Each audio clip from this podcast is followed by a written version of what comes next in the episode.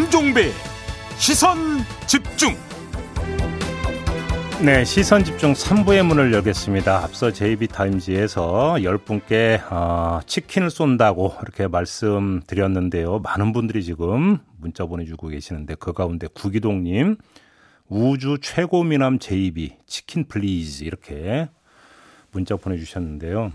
참고로 실권이 저에게 있는 게 아닙니다. 그렇기 때문에 JB를 아무리 말씀을 해보셨봤자 별로 효과가 없을 것 같고 실권은 지금 PD한테 있으니까 얼른 PD로 바꿔서 다시 보내시기를 제가 팁을 드리고 하나만 더 드리면 저희 PD는 배우 지창욱 목소리 닮았다고 하면 되게 좋아하거든요. 참고하시기 바랍니다. 네. 자, 오늘 10분 추첨해서 치킨 쿠폰 드린다고 하니까 많은 분들 방송 끝까지 문자로 많이 참여해 주시기 부탁드리고요. 오늘 날씨 알아보겠습니다. 이온 리포터. 네, 오늘도 비가 강원 남부, 충청도, 전라도에 5에서 10, 경상도는 5에서 30mm 가량, 오늘 밤까지, 제주도는 10에서 60mm 가량, 내일 오전까지 오락가락 하겠고요. 기온은 대체로 어제보다 높아 서울이 현재 16.5도고 한낮에 서울 강릉 20도, 전주 대구 19도, 부산 22도로 보이겠습니다. 날씨였습니다.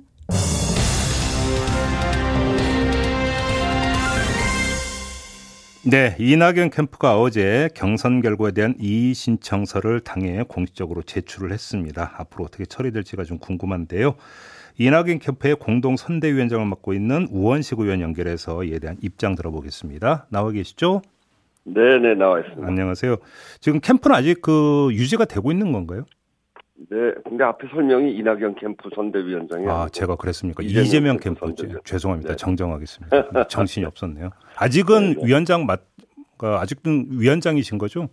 아니, 이제 저, 어, 해산했습니다. 아, 해산했어요? 네 네. 그러면 전 위원장이십니까, 그러면? 알겠습니다. 네.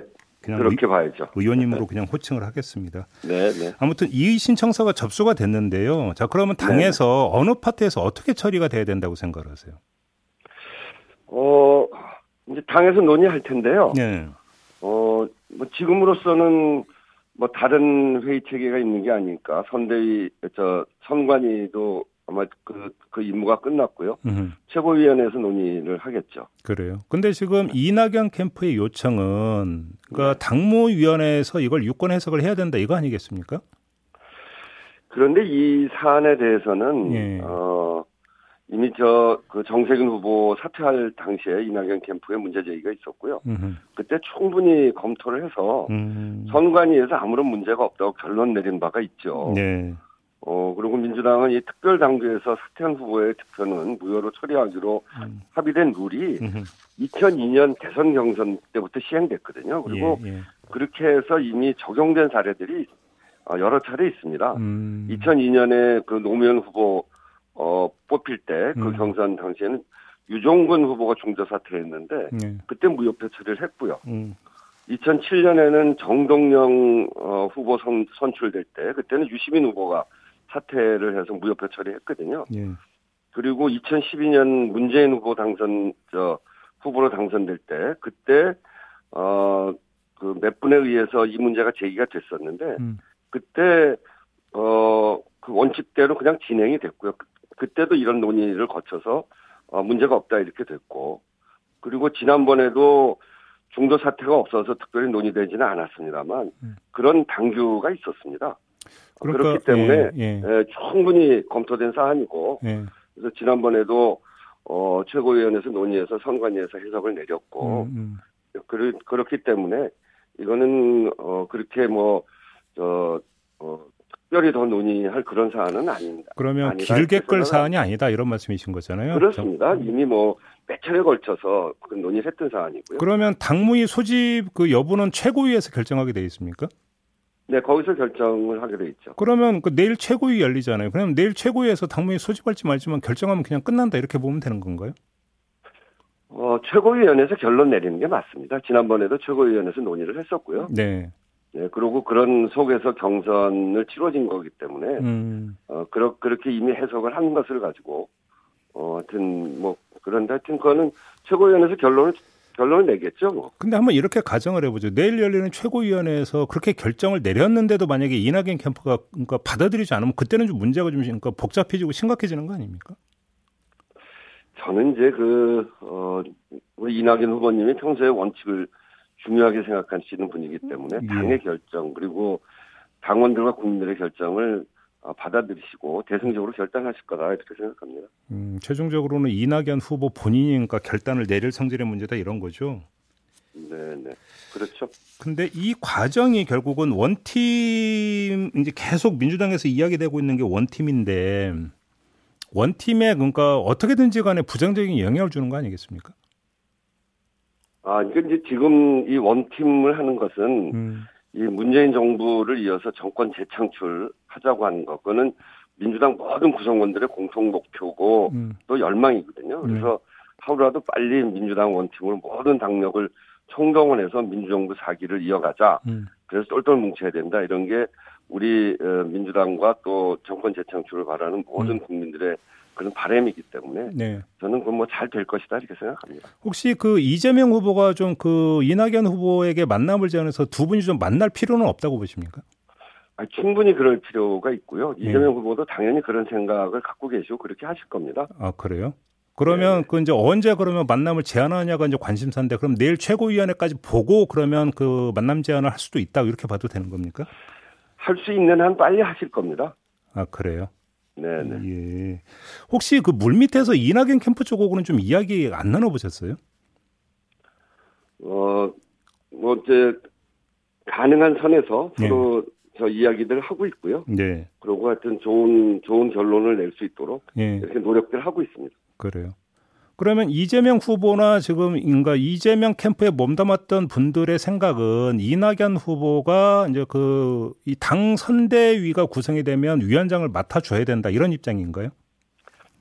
어, 뭐 이번 선대위를 선대위를 꾸리는 원칙은 네. 어, 용광로 선대위가 돼야 되고 그리고 예. 그동안 어, 앞에서 후보로 나서, 나서서 어, 활동하셨던 분들 음. 그분들이야말로 정권 재창출을 바라는 가장 맨 앞에 계신 분들 아니겠습니까? 예 예 예. 그래서 선대위에서 그 맨 앞에 서서 정권 재창출을 지휘해 주시기를 저희들 음. 바라고 있고요. 예. 그런 원칙이 잘 관철될 수 있도록 그렇게 저희도 노력해 나갈 생각입니다. 어제 그 정세균 후보고 김두관 후보가 입장을 밝혔는데요. 이재명 후보의 축하를 건네면서 원칙을 강조했는데 그러면 이 경선 결과 그대로 가야 된다는 뜻으로 받아들입니까? 네, 그러 그러신 거죠. 뭐그 경선이 끝나고 네. 어, 출마하셨던 분들이 어, 이재명 후보를 축하하고 그렇 그렇다고 한다는 것은 음. 바로 이제 경선 결과를 다 수용하시고 음. 그리고 정권 재창출에 같이 힘을 모아서 나가자라고 음, 음. 하시는 말씀 아니겠어요? 그럼 그 두 분도 선대위에 참여할 거다 이렇게 이제 봐야 되는 거고요. 네, 그 뭐 당연히 그러실 거라고 봅니다. 그래요. 자 그런데 이제 캠프 대 캠프 말고요. 네, 이낙연 후보를 지지했던 그 지지층 있지 않습니까? 네, 네. 그분들한테 어떤 메시지로서 어떻게 설득할 건지도 좀 과제 아니겠습니까? 네, 그 특별한 메시지가 어디 있겠습니까? 지금 민주당을 사랑하는 분들 그리고 예, 이낙연 예. 후보를 지지했던 분들이나 네. 이재명 후보를 지지했던 분들 그리고 모든 어, 후보로 출마하셨던 분들을 지지했던 분들의 다 한 가지 마음은 음. 정권 재창출하고 문재인 정부를 성공시키고 예. 어 그리고 정말 어 국민들의 삶이 어, 제대로 더더 개선되어지는 새로운 대한민국을 만들어 가는데 음. 한 마음 아니겠습니까? 네. 그런 점에서 정권 재창출하고 문재인 정부를 성공시키자라고 음. 하는 그 메시지를 중심으로 해서 음흠. 하나로 아, 하나로 모여지고 단결될 것이다 이렇게 생각하고요. 네. 어 그런 그런 일을 충실히 해 나가는 것 그것이 하나로 모여지는 길이다 이렇게 생각합니다. 그래요. 근데 이제 관련해서 결국은 이제 그 가장 궁금해하는 게 3차 선거인단 투표 결과잖아요. 네네. 의원님은 어떻게 분석을 하세요? 그 투표 결과를? 글쎄 이제 예상치 못한 결과가 나온 건 사실이죠. 저도 오랜 정당 생활을 했는데 예. 가장 미스테리한 일 중에 하나입니다. 그래요. 예. 어, 이 대장동 의혹으로 자꾸 이제 언론이나 이런 야당에서 많이들 이야기하는데 음. 이것으로 3차 선거인단 결과를 해석하는 건 좀 무리가 있는 거 아닌가. 어, 이게 이제 대장, 대장동 여파가 있다면 서울이나 경기 경, 경선 그, 그 같은 시기에 치러진 거 아닙니까? 네네네. 거기 결과도 비슷하게 나와야 되고 또 여론조사에서도 그런 경향이 좀 나타났어야 되는데 음. 어, 전혀 그렇지가 않았거든요. 음. 그래서 당심이 따로 있고 민심이 따로 있다 이런 이런 이야기 하는 것은 그 어, 저희로서는 받아들이기 좀 어려운 것 같고 어, 그렇게 따로 있는 것은 아니죠. 그래, 그런데 지금까지 여론조사나 경선의 흐름하고는 어, 많이 다른 결과가 나온 것은 또 사실이고요. 네.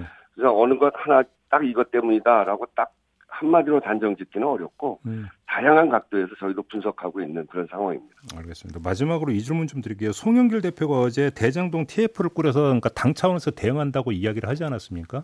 네네. TF 구성 방안 좀 그 논의가 된 게 있습니까?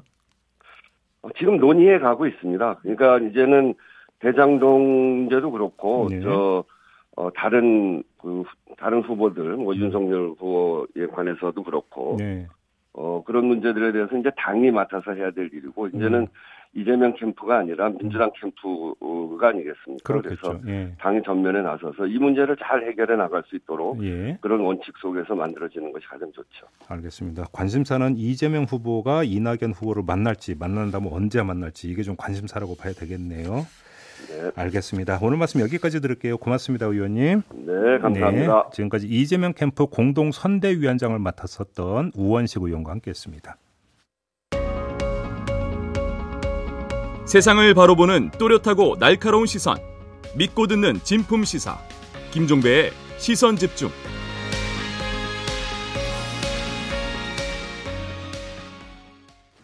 네. 자 이번에는 어, 대장동으로 가보겠습니다. 화천대유 대주주인 김만배 씨가 어제 검찰에 불려가서 조사를 받았는데 조금 전에 들어온 뉴스에 따르면 새벽에 귀가했다 이런 지금 뉴스가 들어오고 있습니다.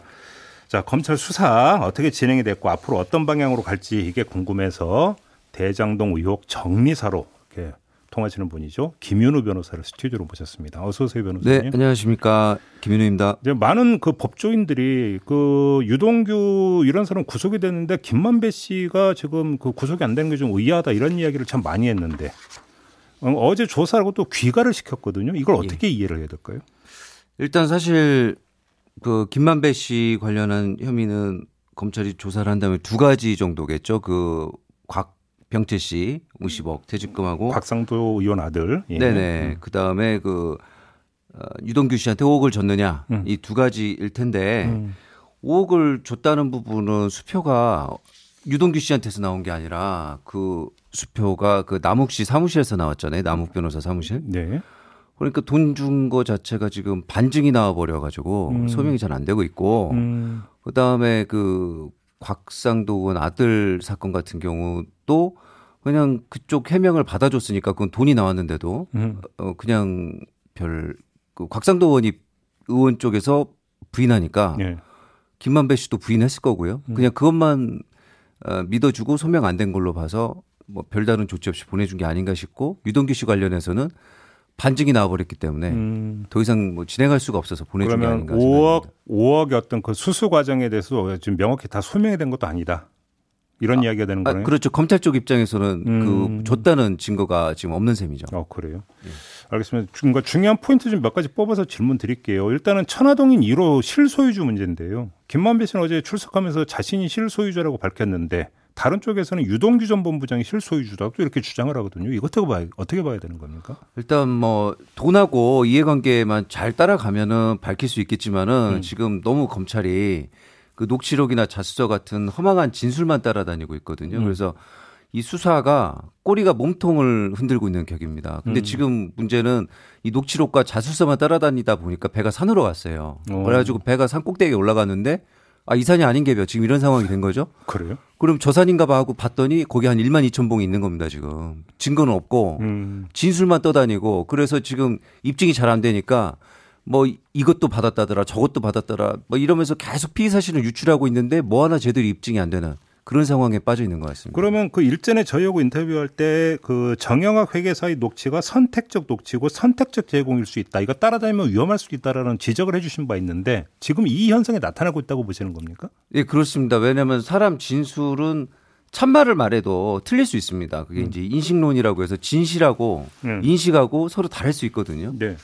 어, 그런데 객관적 증거를 그러면 그 진술에 맞는 객관적 증거가 뭔가 그래서 찾고 맞춰가면서 진술을 하나씩 맞, 판단해 가야 되는데 네. 이렇게 진술에 전적으로 의존하는 이 구닥다리식 수사를 하고 있거든요. 어허. 자백은 증거의 왕이다 뭐 이런 식인데 네. 에, 그 검, 경찰에서 계좌 추적하는 것도 그 수원지검에서 보리, 보안 요청을 해가지고 아직까지도 계좌 추적이 안 되고 있고 검찰 자체의 계좌 추적도 돈을 충분히 따라가고 있는 것인지 의문이 듭니다. 어, 그러면 지금 정영학 회계사가 제출했던 녹취록 말고 이거를 어떤 그 입증할 수 있는 다른 물증은 거의 확보가 안 되고 있다 이런 말씀이십니까 정리라면? 제가 봤을 때는 그게 확보가 되고 있다면 계속 언론에 이런 식으로 음, 그 애매한 말만 흘리면서 그 지금 구속영장 아, 연장 신청을 했지 않습니까? 네, 네. 그렇게 네. 할 이유가 없었거든요. 어, 그러면 네. 지금 언론 보도를 보면 거의 대부분이 이 녹취록에 이런 대화가 나온다.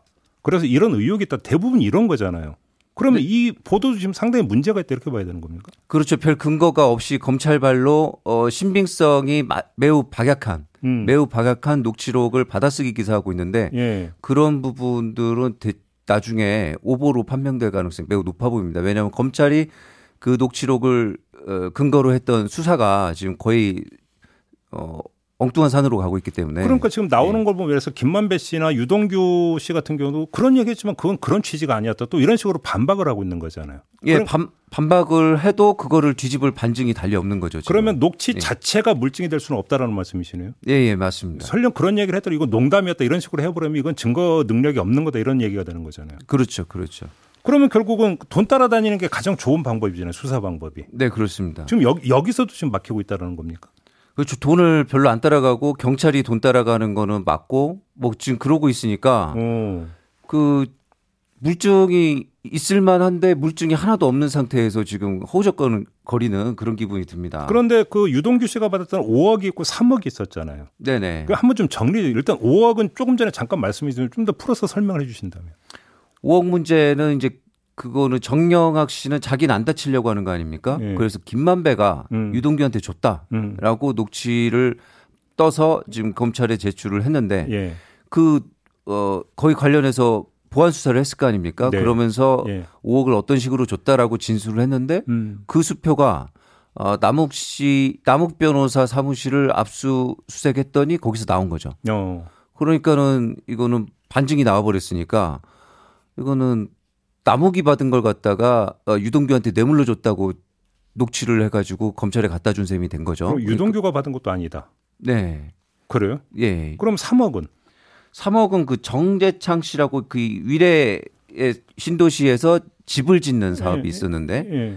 그 사업과 관련해서 정재창이라는 옛날 동업자가 옛날 동업자가 유동규에게 줬다는 건데 예. 그돈 또한 돈을 줬다는 자료는 없는 걸로 보입니다. 왜냐하면 그게 나왔으면 구속영장 신청하면서 이 부분을 또 추가로 조사하거나 이게 안 나와서 어 그 전에 정민용 변호사와 어, 정영학 회계사 그다음에 남욱 변호사가 돈을 합쳐갖고 3억을 줬다는 보도가 또 나오고 있거든요. 예. 이게 안 나오고 있으니까 그 앞에 줬던 거를 또 얘기하고 있는 어, 그런 상황이 아닌가 싶습니다. 그러면 지금 변호사님 말씀을 종합을 하면 5억, 3억, 더하 8억이 유동규 씨가 8억을 수수했다라는 혐의도 지금 입증된 게 아니라는 말씀이시잖아요.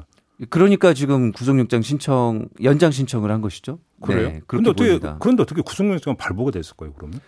그 유동규 씨가 괜히 안 나가고 뭐 핸드폰 숨겼다고 그러고 아. 그래서 증거 인멸 염려와 도주 염려 음. 예 그런 것을 좀 인정해서 어 어쩔 수 없이 그때는 소, 소명 증명이 아니라 아주 약한 정도의 소명이 있다고 보고 음. 예 발부된 게 아닌가 싶은데 결국은 기소를 할 수 있어야 되는데 기소 자체는 지금 굉장히 힘든 상황으로 어, 보입니다. 그렇게 보세요. 그러니까 예. 지금 그러니까 언론이 보도를 한 거는 뭐냐면 유동규 씨의 어떤 뭐 혐의는 상당 부분 줄기가 잡혔고 그 다음 관심사는 유동규 뒤에 정말로 이재명 후보가 있느냐 없느냐. 요쪽으로 지금 언론은 계속 보도를 했던 거잖아요. 근데 네네. 지금 변호사님 분석을 종합을 하면 유동규 씨의 이른바 뇌물 수수 혐의도 지금 소명되거나 입증된 게 아무것도 없다 이런 말씀이신 거잖아요. 예, 지금 그런 걸로 보입니다. 그게 아니면 에, 김만배 씨가 네. 그 귀가를 그렇게 편하게 할 수가 없었죠. 그렇죠. 네. 만약에 그러니까 김만배 씨가 준 게 어제 그 소환 조사에서 확인됐던 바로 구속영장 청구 들어가는 거죠. 예, 예, 그랬을 겁니다. 수사 기법상. 네네. 근데 귀가 조치를 시켰다라고 하는 것은 뭔가 뚜렷하게 나온 건 없다 이런 이야기가 되는 그렇죠. 영장 발부 단계에서 아주 낮은 단계의 소명 외에 기소할 정도에 지금 이르지 않은 것이고요. 이게 제가 봤을 때는 꼭 그 추석 연휴 이렇게 3일 연휴 이렇게 연휴만 앞두면 언론들이 좀 너무 경쟁적인 보도를 하고 있는데 대부분 보면은 좀 근거가 박약한 보도들이 많은 것 같습니다. 아 그래요. 그러면 지금 유동규 씨의 어떤 뇌물 수수조차도 지금 여기서 그러니까 근처에 못 갔다라고 한다면 뭐 언론이 지금 이재명 후보 보도하는 거건 앞서가도 너무 앞서가는 거다 이렇게 봐야 되는 거네요. 아, 예, 저는 그렇게 보고 있습니다. 뭐 유동규에 대해서 기소를 해야 그 다음 단계를 뭐 갈 수 있을 텐데 지금 일단은 그 단계도 어려워 보이는데 그 이유는 사실 이런 뇌물 배임 수사의 정상적인 코스를 안 받고 음. 상당히 궤도가 비정상적이다. 그러니까 음.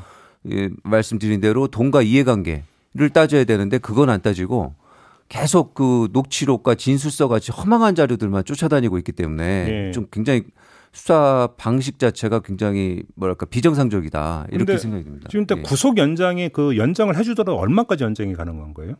열흘이니까 열흘이니까 예. 그러니까 20일 정도에는 기소가 돼야 된다고 하던데요. 네 맞습니다. 그런데 20일까지 그러면 혐의를 그러니까 자꾸 물증을 못 잡으면 기소 주소도 지금 불투명하다 이런 이야기가 되는 겁니까? 네네 그렇습니다. 그리고 저는 이 구속까지 해놓고 음. 기소를 못하는 거는 뭐 검찰 입장에서는 최악의 경우이기 때문에 혹시 배임 혐의는 어떻게 좀 입증이 가능한 부분이라고 보십니까? 배임도 그렇습니다. 사실은 배임에 대해서 요새 좀 얘기가 좀 들어간 게 저는 그렇게 보고 있는데요. 그 초과 이익에 대한 배분을 네. 받을 수 있는 지분, 그러니까 네. 초과 이익 지분이라고 부른다면 그 구리시 관련해 가지고 그 관련 보도가 나왔었는데 음. 그 구리 한강변 개발 사업에서 지금 초과 이익 한수를 가지고 구리 구리시하고 구리 도시공사가 고민 중이다 이런 음. 보도가 나왔습니다. 왜 고민 중이냐면 언론에서 하도 떠드니까 우리도 뱀에 걸릴까봐 초과 이익 한수 아, 아. 지분을 넣자 아. 넣는데 그러면 그 대가가 뭐냐면 손실 부담을 하라, 하라는 겁니다. 아, 아. 근데 손실 부담을 넣었다가 잘못되면 음. 에, 나중에 빚만 지고 사업이 끝날 수가 있기 때문에 이걸 받을 거냐 말 거냐 언론의 아- 압박 때문에 받는다면 에, 나중에 우리가 이걸 감당할 수 있느냐 그러면 이런 거거든요. 그러니까 초과 이익 지분은 공짜가 아니라 초과 이익 지분의 대가로 손실 부담이나 사전 확정이 가게 대폭 감액이 있어야 되는데 음. 이거를 검찰에서는 완전 공짜인데 왜 안 받았느냐 이런 논리거든요. 음, 그러면 초과이익 환수 조항 삭제 지시라고 하는 것도 또 배임의 결정적인 정황이 될 수도 없다 이런 말씀이시네요. 그렇죠. 그 그러면은 사, 초과이익 환수 조항이 있으면 그 대가가 뭐였느냐? 그럼 그 대가랑 세트로 봤을 때 그게 이익이냐 손해냐 이렇게 봐야 되는 것인데 알겠습니다. 그렇게 세트로 따리, 따라다니는 것들은 보통 계약 당시에는 그 동등한 가치가 있는 걸로 보니까 그걸 이익 손해로 따질 수가 없다는 거죠. 변호사님께서 보시기에 이 사건의 몸통은 누구라고 보십니까? 아 근데 뭐그 너무 거친 질문이긴 합니다. 적극적으로 이게 누구라고 말하기는 아직 너무 이른 것 같은데 음. 일단은 소극적으로 말씀을 드리자면 이재명 지사는 아니라고 봐야죠. 이재명 지사가 몸통이었으면 친박이 똘똘 뭉쳐서 이재명 지사가 몸통이라는 걸 숨겨주고 비호할 이유는 없지 않습니까? 다른 갈래로 하나 이거면 좀 여쭤볼게요. SK 저번에 이제 토론할 때 SK 이야기를 잠깐 언급하신 바가 있잖아요. 예, 지금 이거 그렇습니다. 관련 수사는 지금 전혀 안 되고 있는 겁니까? 그렇죠. 그것도 계좌를 따라가면 금방 나올 수 있지 않겠습니까? 그러니까 어, 화천대유에서 나온 돈이 그 키넨 파트너스를 거쳐서 누구에게 갔는지 음. 그것만 차근차근 따지면 되는데 계좌 추적이 안 되니까 그걸 어떻게 알 수가 없는 겁니다. 아니 그럼 뭐, 뭐왜 개수 추정 왜안 하고 있는 건데요? 그 뭐 수원지검에서는 우리는 수사에 협조하고 있다고 하지만 게- 그 경기 남부 경찰서에 계좌 추적 영장 신청에 대해서 보완 요구를 했고 어. 중앙지검도 지금 계좌 추적을 하고 있는지 안 하는지도 정확하게 안 밝히고 있지 않습니까? 그래서 지금 뭐가 돌아가고 있는지 사람들이 잘 모르고 있는데 그냥 이 변호사 아, 사이에 변호사들 사이에서 풍문은 SK 그룹 변호사님이 입술이 터질 정도로 해서 고생하신다는데 왜 그러시는지 왜 그렇게까지 대응하셔야 되는지 그건 참 궁금한 부분입니다. 근데 SK를 떠나서 지금 그 사건 관련자들에 대한 계좌 추적도 제대로 안 되고 있다는 말씀이신 거죠? 제가 알기로는 그게 계좌 추적이 나와서 어, 알겠습니다. 예, 결과가 나왔으면 지금 이 진술이나 진술서나 녹취록 외에 그런 부분이 뭐 실시간으로 전달되는 게 맞지 않나 그렇게 생각이 듭니다. 알겠습니다. 몇 개의 포인트만 짚어봤는데 뭐 진척되는 게 별로 없다. 결론은 이거 같네요. 자 이렇게 마무리하죠. 고맙습니다, 변호사님. 네, 감사합니다. 네, 김현우 변호사와 함께했습니다. 네, 시선 집중 본방 이렇게 마무리하고 저는 유튜브에서 천기 뉴스로 이어가겠습니다. 고맙습니다.